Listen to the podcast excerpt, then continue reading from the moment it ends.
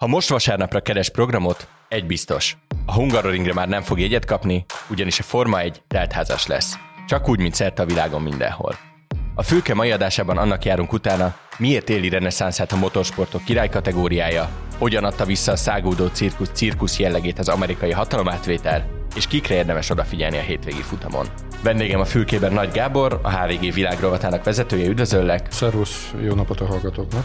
Valamint itt van velem Horn Andrea is, a hvg.hu újságírója, üdvözöllek téged is! Szervusztok, üdvözlöm a hallgatókat én is! Én Nagy Iván László vagyok, ez pedig a Fülke, a hvg.hu közéleti podcastja. Ahogy ezt a bevezetőben is említettem, az elmúlt 5-6 évben a Forma egy abszolút kinőtte azt a korábban neki fenntartott skatuját, ami egy ilyen relatíve népszerű vasárnapi program volt, az most arra egy tömegtermékké vált, és ez nagy részben köszönhető annak, hogy tulajdonost váltott. Mit kell tudni arról a Liberty médiáról, amely most felel a Forma 1 a jogaiért, és mire fókuszálnak ők, ahhoz képest, amire Bernie Eccleston, ugye a sport legendás vezetője, fókuszált 2017 előtt. Bernie Eccleston fölépítette azt az üzletet, ami az ő érkezése előtt nem volt a Forma 1, és aztán megvették tőle, nem azt mondom, hogy ő feltétlenül el akarta adni, de megvették tőle először egy magánbefektetési társaság, a CVC, aztán pedig megvette tőle az American Liberty Media, amelyik nagyon ügyesen, ha úgy tetszik, parkolópályára állította Bernie eccleston hogy lehetőleg ne szóljon bele abba, amivel történik. Ez 2017-ben történt. A Liberty Media az egy sokszorosan átalakult amerikai konglomerátum, egy John Malone nevű vállalkozó alapította, annak idején még ilyen helyi kábel TV hálózatokat működött, manapság már igazándiból Amerikában legalábbis három alapvető biznisze van, tartalomszolgáltatás, sport, és sporton belül is a, a Forma 1. A Liberty Global az egy másik cég, ami szintén John Mellonhoz tartozik, ő annyiban van magyar érdekeltsége, hogy egyszer korábban a UPC-t birtokolta, és szintén kábel tévékben utazott, de ennyit erről. A Liberty Media, amelyik megvásárolta a Forma 1 2017-ben, ahogy említetted, tulajdonképpen átfazonírozta az egészet egy eladható termékké, amit azokon a piacokon, ahol azóta megjelent, és elsősorban az Egyesült Államokban, amelyik a leginkább fizetőképes piac a sportközvetítésekre, el lehet adni. Tehát akik, akik a régi Forma 1 sírják vissza, azok általában azt szokták mondani, hogy ha korábban is szágódó cirkusznak neveztük a Forma 1 na de most már aztán tényleg szágódó cirkusznak nevezhetjük a Forma 1 mert a Liberty Media köré rakta azt a körítést, ami tulajdonképpen kellett ahhoz, hogy Amerikában befogadható legyen, és ez a globális megítélését is alaposan javította a Forma 1 tehát megint csak a hagyományőrzők nem örülnek ennek, de egy kicsit többről van szó, mint arról, hogy mérnöki csúcs teljesítményt jelentő gyönyörű autók köröznek, ez már egy, ahogy mondtad is, egy egész hétvégét elfoglaló, lefoglaló, teltházakat vonzó szórakoztatás. Meg tudnátok-e mondani, hogy mennyibe került egyébként ez a takeover? 8 milliárd dollárba került az adósságállomány átvállalásával együtt, tehát ennyit fizetett a Liberty Media. Én szerintem ez az ő terveiket illetően és a üzleti kilátásokat illetően szerintem ez apró pénz volt. Ez abszolút így van, főleg annak tükrében, hogy a vevő is lenne már erre a sportágra. A Szaúd-Arábia Amelyik bármilyen képében, sportágra vevő. Amelyik természetesen bármelyik sportágra vevő. Szaúd-Arábia 20 milliárd dollárt ajánlott a sajtóértesülés szerint ezért az egész csomagért, de természetesen a Liberty Media azt mondta, hogy hát ez nem eladó. Annál is inkább, mert hogy ebből a 8 milliárd dollárból, amiből azt hiszem a vételár az 4,4 milliárd Ez adósság átvállalással együtt volt 8 milliárd dollár, ahhoz, tehát ez egy bruttó összeg. Igen. Ahhoz képest jelenleg ez az egész körülbelül négyszer annyit ér.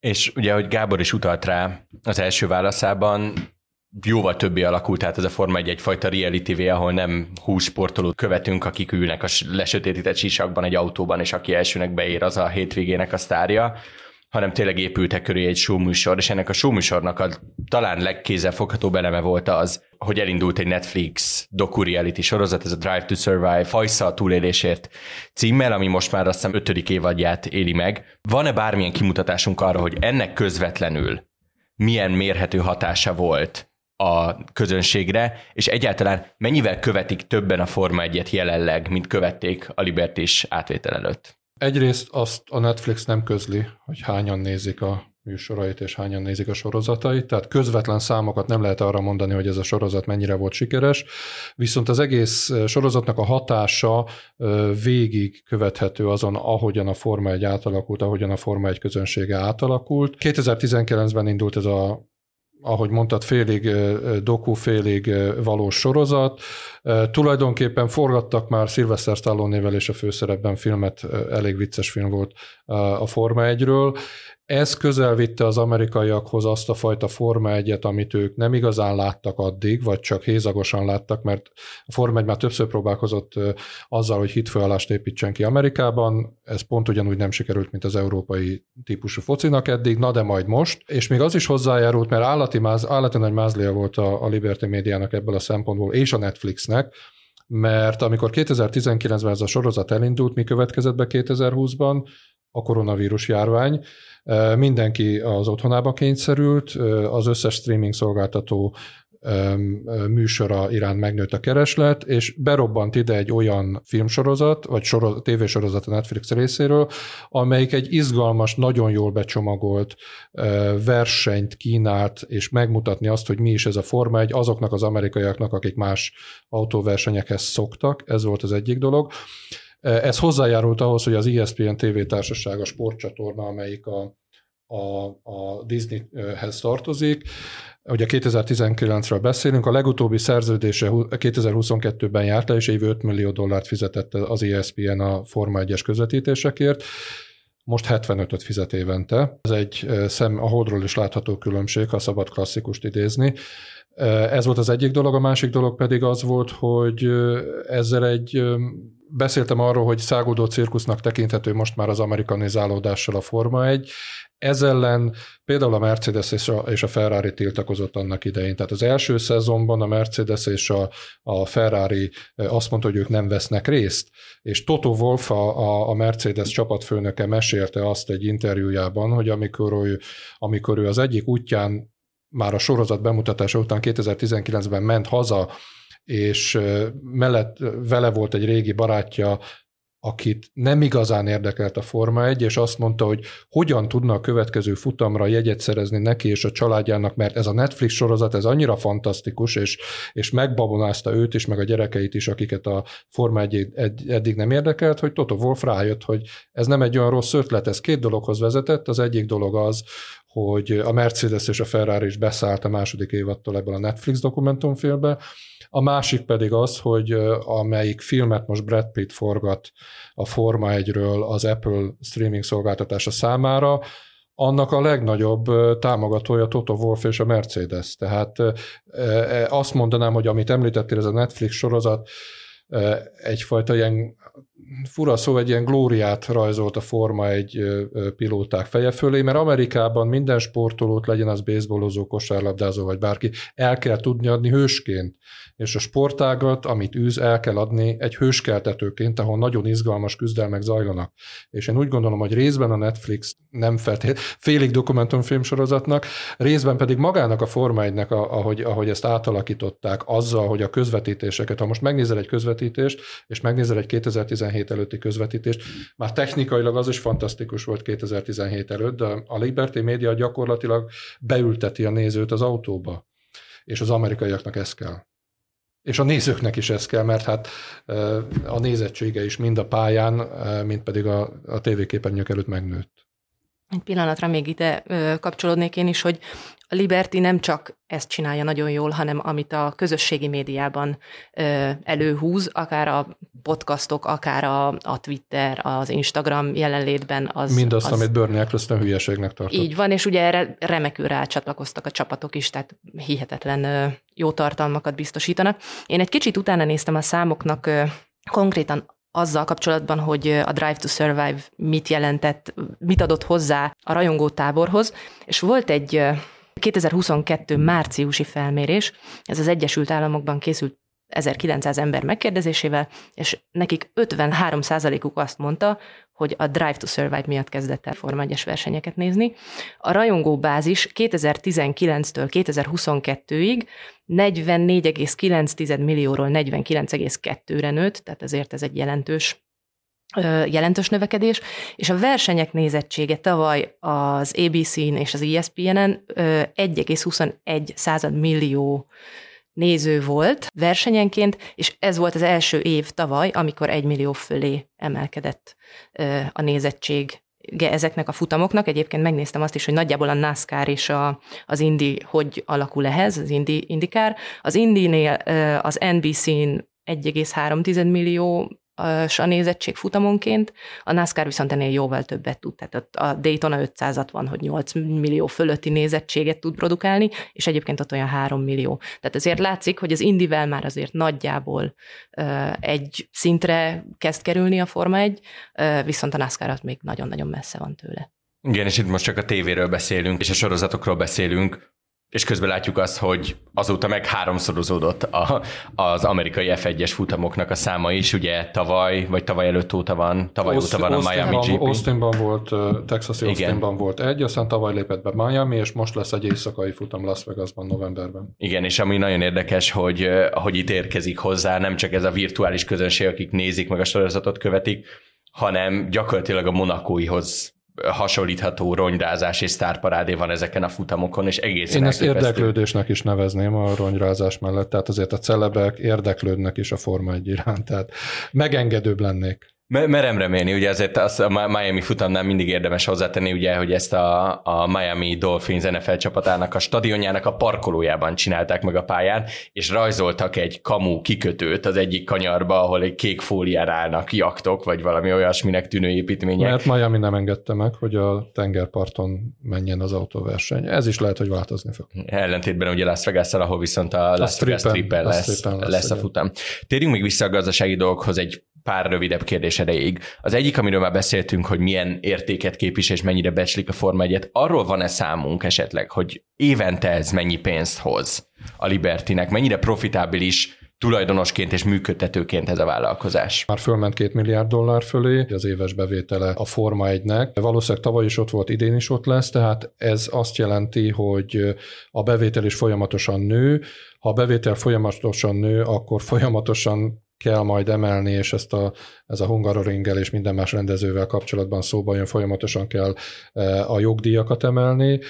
Ebből a két milliárd, fölötti dollár, két milliárd dollár fölötti összegből a formai tulajdonosa a Liberty nagyjából egy milliárd dollárt, e, körülbelül egy milliárd dollárt oszt szét a tíz csapat között. Nyereséges a, a Liberty számszakilag, ilyen 100 millió dollár alatti összegben legutóbb azt hiszem 50 valahány milliárd dollár volt.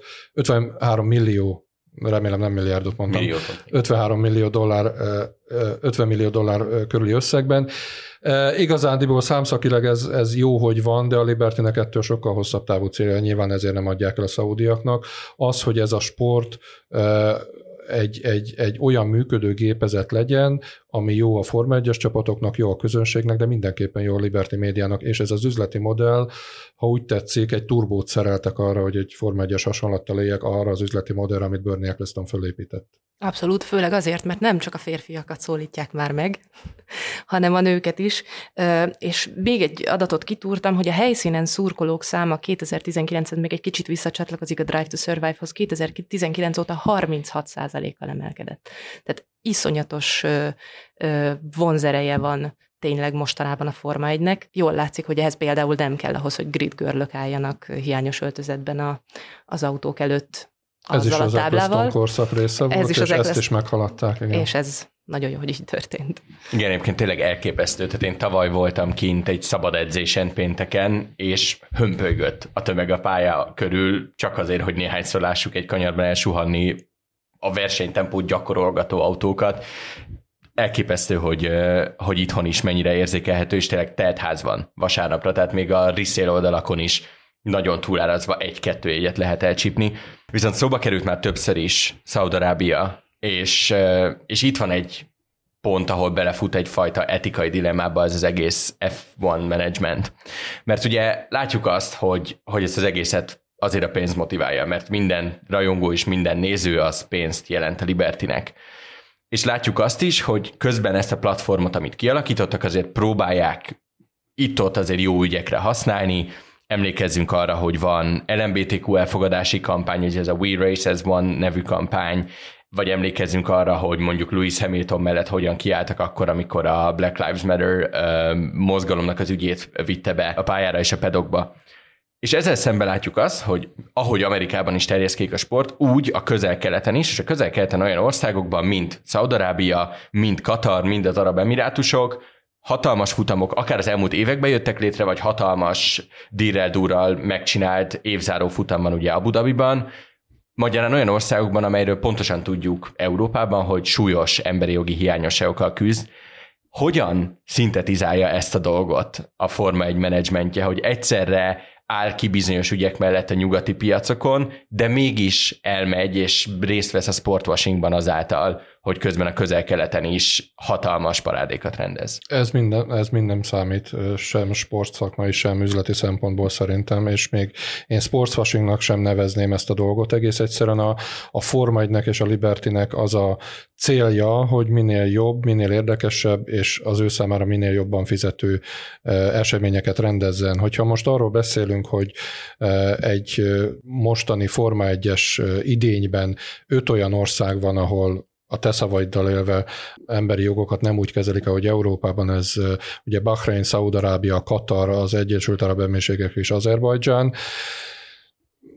csodálatos Forma 1-es futamokat rendeznek. Katar megrendezte úgy a, a tavaly évvégi labdarúgó világbajnokságot, hogy ők sem kifejezetten arról híresek, hogy tisztelik az emberi jogokat vagy a női egyenjogúságot, és előtte úgy építették meg a stadionokat, hogy halára dolgoztatták a vendégmunkásokat, és még azt is meghúzták röviddel a világbajnokság kezdete előtt, hogy fölrúgták azt a megállapodást, amit a Budweiserrel kötöttek a sörárusításról, és mégis volt egy sikeres labdarúgó világbajnokság. Tehát én úgy gondolom, hogy ebben az értelemben legyen szó LMBTQ jogokról, legyen szó emberi jogokról, kicsit erősebb ütőlapjai vannak annak, hogy a, a részint a sportot elvigyék azokba az országba, látványosságokat teremtsenek, és ez üzlet legyen.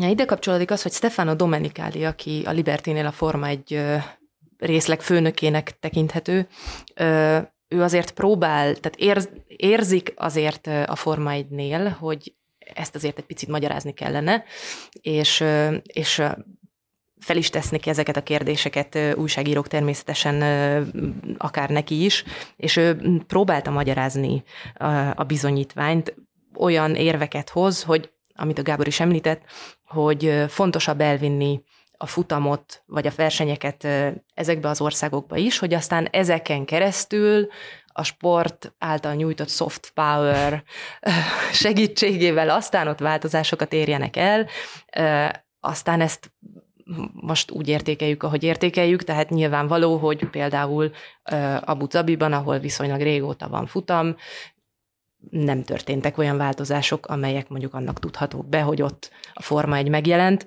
Ilyenkor általában ezekre a problémákra tényleg a versenyzők hívják fel a, a figyelmet. Annak idején Fettel szervezett gokárt versenyt Szaudarábiában lányoknak, nőknek, ahol ugye az országban, ha jól emlékszem, 2018 óta vezethetnek egyáltalán a nők ez egy ilyen kis fricska volt. Hamilton mindig a szivárványos bukós isakját veszi föl, de igazándiból ennél többet egyelőre nem nagyon Fettel, tudnak amikor, mit tenni. De amikor hát... a homofób törvény nyar, bevezetések a nyarán jött a Forma 1 futam Magyarországra, Budapesten, így van. Akkor, akkor is felve, akkor a szivárványos pólóját vette föl a, a gridwalknál. De hát, egy olyan, de hát egy olyan sportvilágban élünk, ahol Premier League futballcsapatokat a Paris Saint-Germain vásárolnak meg ugyanezekből az országokból. Most éppen a profi, amerikai profi golf versenyeket kebelezték be, tehát én, én, én, én úgy gondolom, hogy nagyon sok sokféle értelemben, és persze mondhat Domenikáli bármit, azért eh, igazándiból az üzlet számít, és az üzlet ebben az értelemben az diktálja, hogy ott kell lenni, el kell menni, sikeresnek kell lenni. Hát Katar például most tíz évre úgy kötött szerződést, hogy mindenki retteg attól, hogy ez, ez válik a következő mintával a Forma 1-ben. 55 millió dollárt fizet eh, évente ami rekord, én úgy tudom. Nem nagyon sokat lehet tudni a, a Forma 1-es futamok rendezési jogáról, de akik erről hallottak, azok azt mondják, hogy még soha senki ennyit nem fizetett, mint Katar évi 55 millió dollár csak azért, hogy megrendezhesse a Forma 1-et.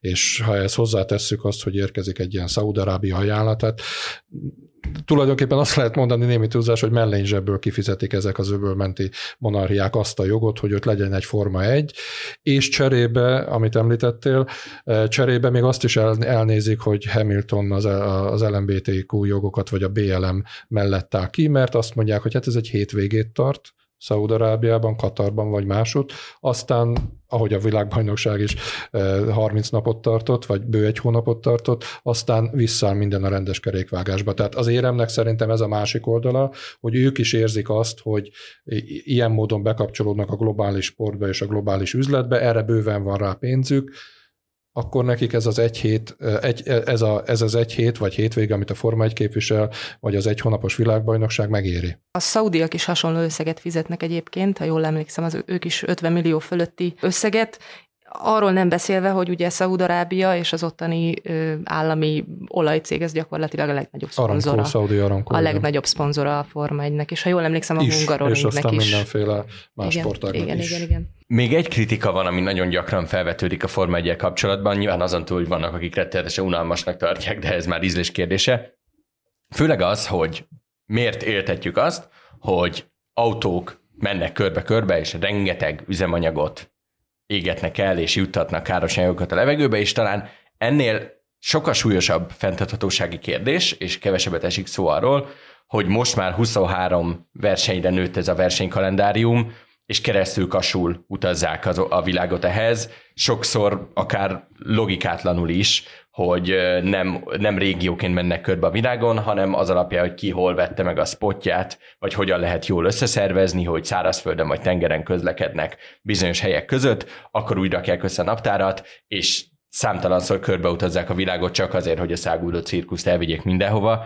Ehhez kapcsolódóan milyen fenntarthatósági vállalásai vannak a Forma 1-nek, mit tud reagálni egyáltalán az ilyen kritikákra, azon túl, hogy ez egy show műsor? Na ez változik jövőre, amiről beszéltél, mert a 2024-es naptár összeállításában már 24 futam van, viszont elkezdték úgy összesakkozni a futamokat, és mondjuk a japán nagydíjat is megmozdították, és megmozdítottak nagydíjakat, hogy pont arra a kérdésre válaszoljanak, amit föl, te fölvetettél, hogy egy-egy régiót próbálnak egy három hetes durván egy három hetes, három hétvégés, három futamos csomagba összepakolni. Még a kanadai nagydíjat kellene valahova, valahova kiemelni, gondolom ezen is gondolkoznak, de nyilván benne van az a törekvésekben, hogy reagálni kell arra a kritikára, hogy nem csak az, hozzáteszem, a világ leghatékonyabb motorjai a Forma 1-ben vannak, mert próbálnál te egy hétköznapi autóval, autóval olyan távolságot megtenni annyi üzemanyaggal, mint amennyit ők megtesznek, és olyan sebességgel, soha nem sikerülne. Tehát az egy, az egy mérnöki csúcs teljesítmény,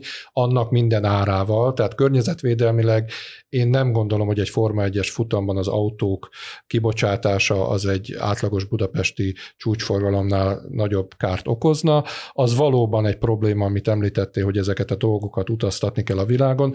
Erre is van egy ö, megoldás, amit mondtam a jövő a 2024-es szezontól. A másik viszont az igény. Tehát, hogyha, hogyha beszélünk az Indikáról, beszélünk a NASCAR-ról, van egy szép szó erre az amerikai angolban, a petrolhead, tehát azok, akik, akik, akik szurkolók, azok azért mennek ki, hogy beszip, beszippantsák a benzin szagot, hogy olyan autókat lássanak, amelyik égetik a benzint. Van kísérlet arra, hogy ugye elektromos futamokat tartsanak, oda kimegy az ember, a szurkoló kimegy, és akkor azt mondja, hogy hát ezek halkak, tehát nem is hallott, hogy mert tehát szó sincs arról olyan, hogy, hogy kipörgeti az autót a, a, a kanyarban, vagy húz egy, nyom egy, egy padlógázt a, a futamban, hanem ott, ott, ahogy hallasz egy autót, egy elektromos autót, és abban nincs izgalom. Tehát akik autóversenyre járnak, és most már ugye a nők is járnak, családok is járnak autóversenyre, de azért alapvetően férfiak járnak, ők üvöltő autóhangot akarnak hallani. E, igazándiból én úgy gondolom, hogy a sportágnak, ha már ökológiai lábnyomról vagy, vagy környezetről, környezetvédelemről beszélünk, az elsődleges feladata az, hogy ez az üvöltő hang minél kevesebb e, e, kibocsátása, környezetvédelmi kárra jöjjön össze, és tényleg emlékezhetünk arra, hogy, hogy nem is olyan régen a Forma 1 még tankolni lehetett menet közben, és azóta annyit szigorodtak a, a mindenféle szabályok, technikai szabályok, hogy most egy tank üzemanyaggal, benzinnek nem nevezném, mert ugye nem az a fajta benzin, amit mi tankolunk a, a kutaknál, de egy tank üzemanyaggal végig mennek 70-72 kört. Tehát a dolog valahol, és ez persze olyan, mint az űrkutatás, meg a katonai kutatás, hogy ezek a fajta technológiák, amiket a Forma 1-ben kifejlesztettek, ezek lemennek a, a hétköznapi autókba is. Tehát a dolog szerintem sokkal komplexebb annál, mint hogy most ezt felcímkézzük azzal, hogy retteltesen környezetszennyező, vagy sem.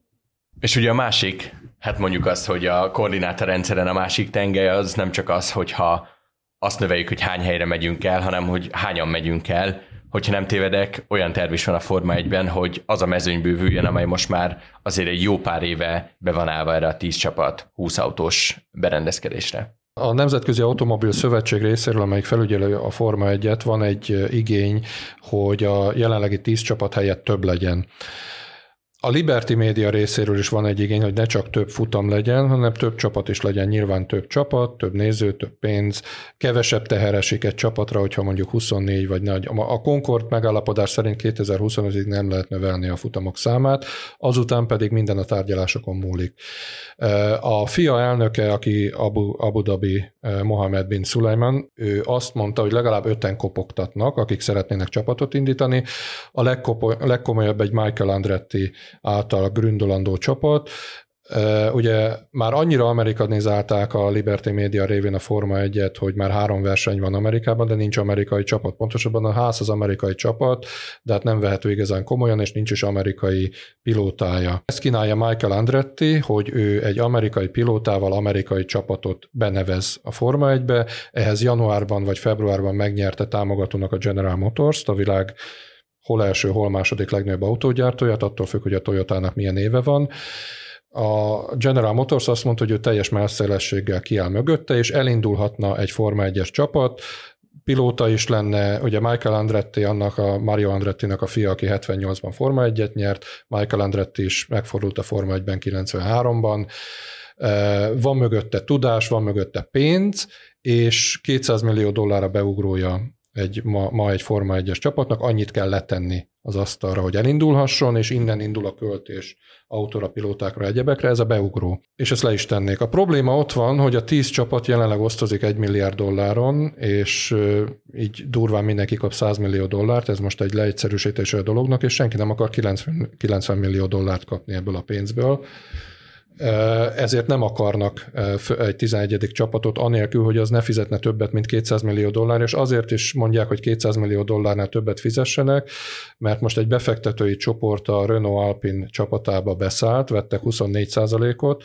és ezt a 24%-ot úgy, úgy fizették be, hogy maga az ügylet a 100%-ot 900 millió dollárra értékelik. Tehát most a Forma 1-es csapatok, élen a mercedes és a Ferrari-val azt mondják, hogy hát a 200 millió dollár az apró pénz, amiért be lehet szállni a Forma 1-be, hogyha Andretti komolyan gondolják, akkor tegyenek egy kicsit többet le az asztalra, és hogyha a Liberty Media komolyan gondolja, hogy legyen egy 11. csapat, akkor emelje meg azt az 1 milliárd dollárt, amit jelenleg szétoszt a 10 csapat között, hogy ők se járjanak rosszul. Tehát ez egy ilyen alku, alku folyamat lesz, de mindenképpen főleg a tulajdonos, meg a külső szemlélők, meg a fia részéről van igény arra, hogy, hogy legyen egy 11. csapat is. Így az adás utolsó szegmensébe, vagy hátsó harmadába lépve kezdjünk el közelíteni a versenypálya felé. Nézzük meg a Hungaroring kérdését. Akármilyen sportesemény van Magyarországon, itt a fülkében szoktunk róla beszélni, és felszoktuk tenni a kérdést, hogy ez mennyire éri meg nekünk, a Hungaroringgel kapcsolatban és a magyar Forma 1-es nagydíjjal kapcsolatban erre mi a válasz? A Hungaroringgel kapcsolatban mindig azt kell számításba venni, hogy mi a jogdíjat dollárban fizetjük, és vállaltunk egy évi 4%-os emelést, ami 2021-ben, hogyha jól emlékszem, 45 millió dollár volt a jogdíj, az évente 4%-kal emelkedik, plusz még romlik a, a forint árfolyama, tehát a számítások szerint most valahol 18 milliárd forintnál van az az összeg, amit ki kell fizetni jogdíjként egy Hungaroring hétvégéért, és itt még el sem indultak az autók, itt még nem jött egyetlen néző sem be, itt még nem volt semmi catering és semmi más költség, és a Hungaroring bevétele a legutóbbi évben, amikor láttam, 6 milliárd forint körül lehetett. Tehát a 18 és a 6 milliárd forint között óriási a különbség, és a Hungaroring mégis nyereséges, ha minimálisan is, számszakilag. Ehhez az kell, hogy az állam betol több mint 15 milliárd forintot évente,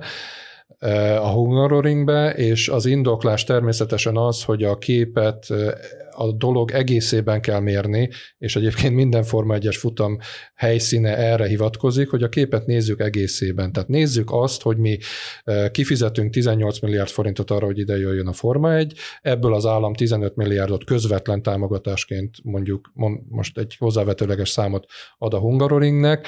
Ez azt jelenti, hogy az a Hungaroring maga hát meglehetősen tetemes veszteséget hozna, hogyha nem lenne az állam. Az állam pedig azért száll be ebbe a, a, a dologba, mert a turisztikai hatást, az éttermek fogyasztását, és sok minden egyebet beszámít, mert hogyha ide tízezrével jönnek a Forma 1-es, akár Hamilton, akár, akár Verstappen, akár mások rajongói, azok itt esznek, alszanak, költenek, utaznak, relikviákat vesznek, tehát szemmel látható módon, ha szabad ilyen szavakat használni, hozzájárulnak a GDP-hez, tehát a mérlegről mindig azt állítják évvégén, amikor szóba kerül a Hungaroring, egyébként ugyanezt kerül szóba az atletikai világbajnoksággal, minden egyéb ilyen sporteseménnyel kapcsolatban, hogy a kép egészét nézzük, eh, akkor a mérleg pozitív. Nem vagyok benne biztos, hogy minden esetben pozitív, de úgy gondolom, hogy a Forma egy esetében, hogyha a nagy képet nézzük, azért akkor az pozitívnak kell, hogy legyen. Azt szokták említeni, hogy 80-20 százalék a külföldi és a magyar rajongók aránya egyébként, akik kilátogatnak a verseny hétvégékre. Ugye most a költségek abból a szempontból fognak jelentősen megemelkedni, hogy jelenleg csak 2026-ig van a Hungaroringnek lehetősége Forma 1 futamot rendezni. Ezt szeretnék aztán kiterjeszteni 32-ig, és azt hiszem, hogy még ehhez csapnának hozzá egy 5 éves opciót. Egy, az, igen, ez egy opció. Igen. Ehhez azt mondta Gyulai Zsolt, a Hungaroring Sport ZRT elnöke, hogy az szükséges, már 2026-ban, hogy elkészüljenek azok a felújítások, azok a rekonstrukciós munkák, amelyeket a Liberty elvár. Ez, erre azért van szükség, mert ez egy elég régi pálya. Ugye ez a második legrégebben szereplő pálya jelenleg a naptárban a monakói nagydíj után. 86-ban indult itt a verseny, és, és hát azért azt nem mondanám, hogy a körülmények azok a 86-osokat idézik, de mondjuk nagy részt megragadtak a 90-es évek és a 2000-es évek elején.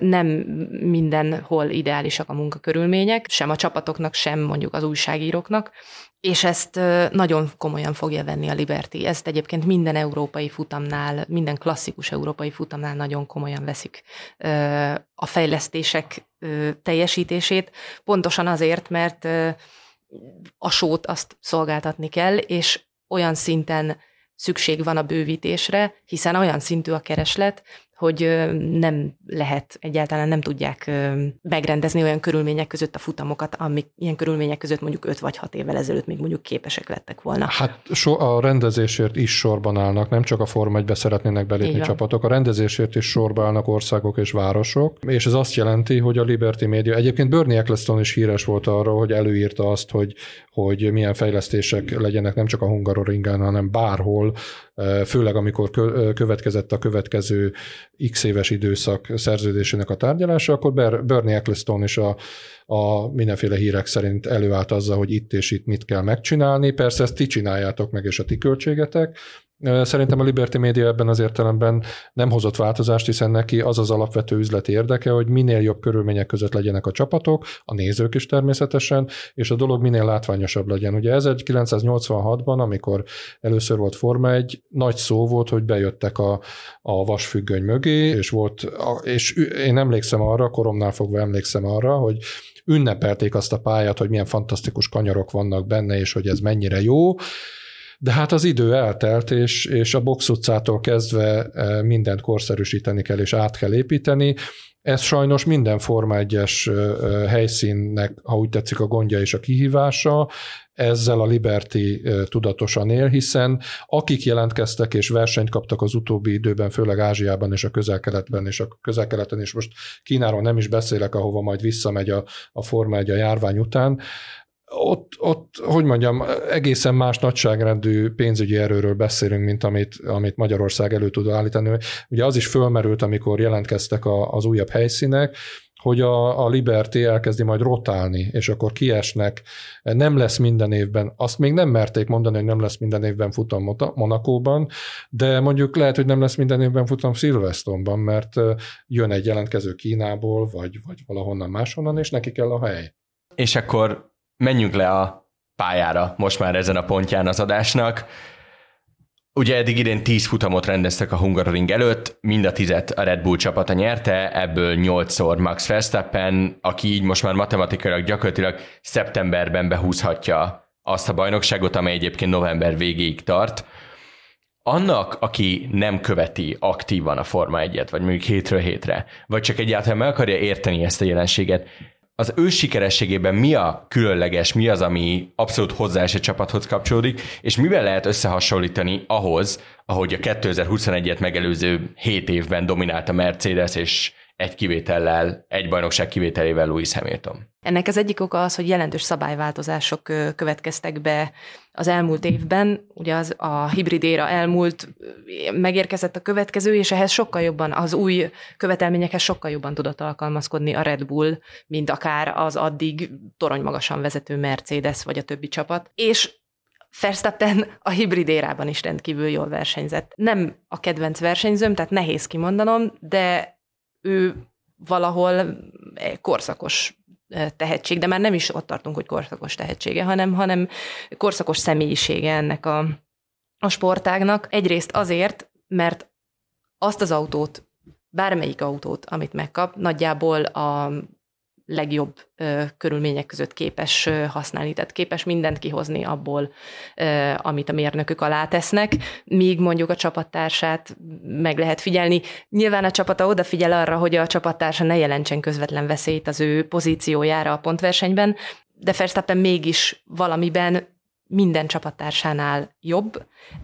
Ez egyrészt adódhat abból, hogy Isten adta tehetség. Ö, aztán ott van, ott van benne, hogy rengeteget dolgozik azért, ö, hogy mindig a csúcson legyen. Ö, ott tartottunk legutóbb, arról beszélt, hogy már a motorhómjába, amelyikkel közlekedik egyébként a csapattal a versenyek között már a motor hómjába is szimulátort szeretne, hogy a versenyek között is tudjon szimulátoron dolgozni, és ott is folyamatosan tudja tesztelni a különféle beállításokat. Tehát abszolút ebben él. Hihetetlen versenyintelligenciája van. Ez sok más versenyzőről is elmondható. Egyszerűen úgy tűnik, hogy egy olyan szerencsés csillagállás alakult itt, ami abszolút azt hozza, hogy Verstappen mind technikailag, mind személyesen, mind a tehetségében ennyire kiemelkedik. Én azért hozzátennék egy szórakoztatóipari vagy nézői szempontot, hogyha lehet. A Verstappen szurkolók vagy a Red Bull szurkolók biztos baromira örülnek neki, hogy sorban nyeri a futamokat, és már eh, hónapokkal a legutolsó futam előtt, aminek a legutolsó futam rendezői nem feltétlenül örülnek, eldől a, akár a konstruktóri, akár, az egyéni világbajnoki cím, eh, de mégis, hogyha a Liberty Media szemszögéből nézem, vagy a semleges szurkoló szemszögéből nézem, azért Lewis Hamilton és Michael Schumacher 7-7 világbajnoki cím előtt le a kalappal, és tényleg fantasztikus teljesítmény de valószínűleg a végére, amikor már a hatodik, hetedik világbajnoki címét nyerte akár Schumacher, akár Hamilton, a nem nekik szurkoló nézők már egy kicsit unták a dolgot, hogy már megint ők nyernek. Tehát biztos nagyon jó csapat a, a, akár a Manchester City, akár a Real Madrid, akár bármelyik másik, de ha hatszor egymás után megnyeri a bajnokok ligája döntőjét, az nem biztos, hogy az nem biztos, hogy jó magának a bajnokok ligájának elnézést ezért a focis hasonlatért, de megint csak, a, megint csak a koromra hivatkozva, lehet, hogy azok, akik a Forma 1 szeretik, azok jobban örülnek egy, egy olyan ö, ö, korszaknak, amikor Prost, Senna és Mansell harcolt egymással az utolsó pillanatok az elsőségért, mint most, amikor azt látjuk, hogy 10, 10 futamból 8-at megnyert Verstappen, két évvel vagy három évvel korábban ugyanezt csinálta Hamilton, izgalmas a második, harmadik, negyedik, ötödik, sőt akár még a tizedik helyért folyó küzdelem is, de a vége mindig az, hogy ugyanaz a két ember vagy három ember áll fönn a dobogón. Ez egy kicsit a dolog eladhatóság, de persze ezzel egy, mivel a számokról beszéltünk eddig, mind a tévénézők, mind pedig a, a, a futamon résztvevők között, egyelőre ez a dolog nem mutatkozik, de azért én érzek benne egy ilyen dolgot is, hogy fene egye meg mindig a legkisebb királyfinak drukkol az ember, miért mindig a Verstappen nyerjen, vagy Hamilton, vagy bárki más, nyerjen Alonso, vagy valaki. Ugye ezért volt nagyon érdekes a két évvel ezelőtti szezon, az még ugye a Turbo Hybrid érának az utolsó szezonja, amikor hát az utolsó kanyarig tartott gyakorlatilag a, a verseny, és hát abból mekkora botrány lett, ez nagyon szívesen beteszek az adás leírásába egy cikket, ami ezt pontról pontra elmagyarázza, és mindent, ami abban a botrányban azóta történt. De igen, ott volt egy ilyen őrségváltás, és azóta ugyanazt látjuk, csak most eh, egy, egy csatornányival arrébb most egy holland csávó csinálja ugyanazt, amit előtte egy brit. Ugye a Verstappen egyébként, ugye még két dolgot kötnék rá a show értékre, az egyik az, hogy ezért volt nagyon jó a Drive to Survive megérkezése, mert azokban a szezonokban jött még meg, amikor a Mercedes leuralta a mezőnyt, és akkor az emberek találkozhattak a kis csapatoknak, és ugye Mercedes nem is vett részt az első évadban, és akkor lehetett látni, hogy egyébként tök nagy küzdelem megy a pontszerzésért, egyébként küzdenek egymás ellen a csapattársak, és nagyon-nagyon sokat tudott hozzáadni egyébként a többi csapatnak a népszerűsége is, és ahhoz, hogy lehessen nekik szurkolni. A másik pedig, mint elem, azért a Verstappen hozzáállása az azért rendkívül látványos és szórakoztató dolgokat tud összehozni. Azt hiszem két verseny hétvégével ezelőtt csinálta meg azt, hogy az utolsó előtti körben kiállt kereket cserélni, csak azért, mert plusz egy pont jár a leggyorsabb körért a versenyben, és inkább megkockáztatta az, hogy elromlik valami a kerékcserénél, vagy kicsúszik, vagy hibázik, amíg hideg keréken, csak hogy ővé legyen a leggyorsabb kör, és azt is behúzta, tehát azért van benne egyfajta ilyen nagyon-nagyon makacs versenyezni akarás, még akkor is, amikor talán már többet tesz kockára a kelleténél, pláne egy ilyen szezonban. Viszont még két apróbb kérdésem van versenyzőkkel és autókkal kapcsolatban. Az egyik az, hogy miközben egymást váltotta a Hamilton és Verstappen a csúcson, azt láttuk, hogy egyfél sorra térnek vissza olyan veteránok, mint Fernando Alonso, mint Nico Hülkenberg, mint Kevin Magnussen, és azok az újoncok, akik 2020 óta kerültek ülésbe, azok nem nagyon tudták megvetni a lábukat. Valójában tudunk-e arra mondani valamit, hogy ez miről árulkodik, arról, hogy ennyit számít itt a tapasztalat, arról, hogy itt nagyon nehéz kiöregedni, vagy egyszerűen arról, hogy egy olyan generáció jött, ahol ahol nem uh, Max Verstappenek, vagy nem tudom, Charles Leclerc vagy uh, George Russell küldtek be az autóba, hanem teszem a szerencsétlen Nikita Mazepin, vagy éppen uh, Nicolas Latifi. Mind a kettő benne van, nyilvánvalóan, de az is ö, látszik, hogy Max Verstappen egy olyan csapat, fiók csapatához érkezett, amelyik ö, eléggé potens volt, és ugye viszonylag gyorsan fel is ö, lépett egy, ö, egy szintet, hiszen ha jól emlékszem, akkor a második évében a negyedik verseny után ö, lecserélt tették vele Kviatot. Igen, igen, igen. 2020-ban Nicolas Latifi, azóta uh, Yuki Tsunoda, uh, Mazepin, Mick Schumacher, uh, a kínai Zhu, uh, ugye most De Vries, akiről még gondolom egy pár szót fogunk igen, ejteni, igen. Oscar Piastri és Logan Sargent volt az, aki megjelent a Forma 1-ben, és Mazepin Schumacher kiesett. Latifi is. Latifi, Latifi is kiesett, De Vries ugye szintén. Közülük jelenleg úgy tűnik, hogy egyedül Piastri az, aki olyan csapatnál kapott lehetőséget, amelyikben van valamiféle potenciál arra, hogy hogy kiemelkedőbb eredményt érjen el. Úgy látszik, hogy az a tehetség, ami megmutatkozott az alsóbb szériákban, azt, azt át tudta menteni a király kategóriába. Az idősebb versenyzőket tekintve nyilván az, hogy ők visszatértek, szintén többféle oknak tudható be. Egyrészt annak, hogy a tapasztalatuk jelentősen hozzá tud tenni egy csapat know-how-jához.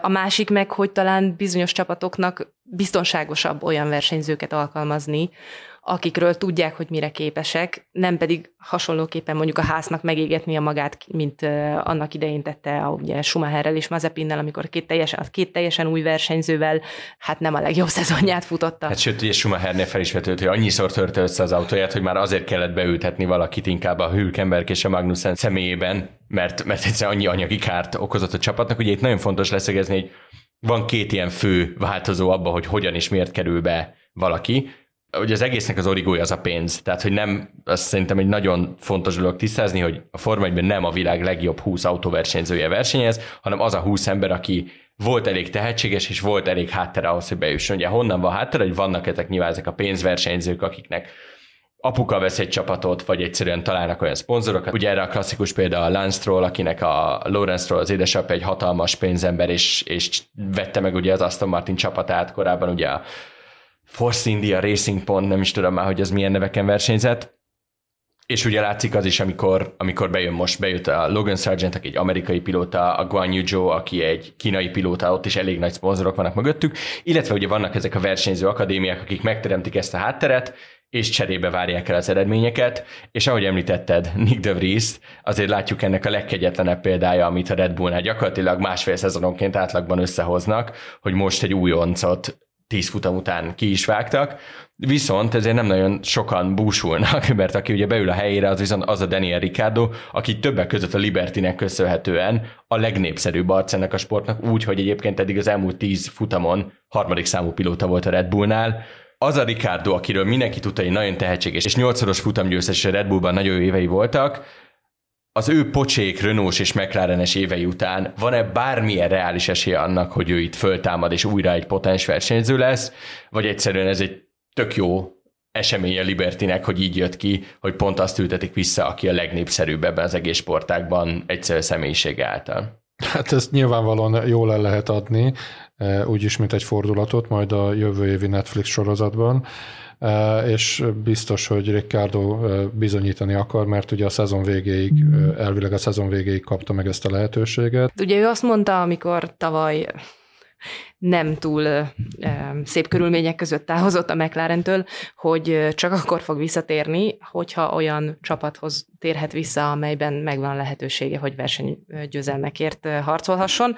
Hát nem biztos, hogy az Alfa Tauri az ez, de ha Christian Horner Red Bull főnököt idézném, akkor azt mondanám, hogy nyilvánvalóan ő Sergio Perez Red Bullos székéért is hajt, tehát az, hogy idén mit, mire képes, és amit tudnak róla a Red Bullnál, hiszen hosszú éveket töltött annál a csapatnál, ha meg tudja mutatni, hogy a tűz még mindig ég benne, amiről annak idején beszélt, hogy ez most egy kicsit lejjebb csavarodott az ő kis szívében, akkor még akár az is lehet, hogy tényleg újra Verstappen versenytársaként, csapattársaként láthatjuk. És ugye ő volt az, aki nagyon hangsúlyozta, hogy nagyon szeretne Las Vegasban versenyezni, úgyhogy ez is, ha addig nem vágják ki, meg fog történni. Andi, Gábor, nagyon szépen köszönöm, hogy itt voltatok, a hallgatóinknak pedig köszönjük szépen a figyelmet. A fülke hamarosan folytatódik, addig is iratkozzanak fel a hvg.hu podcastokra és kapcsolják be az értesítéseket, hogy ne maradjanak le üzleti műsorunkra a Mérlegerről, Bábel Vilmos podcastjáról, az Elviteréről, valamint a Zcast friss epizódjairól sem. Én Nagy Iván László vagyok, viszont hallásra!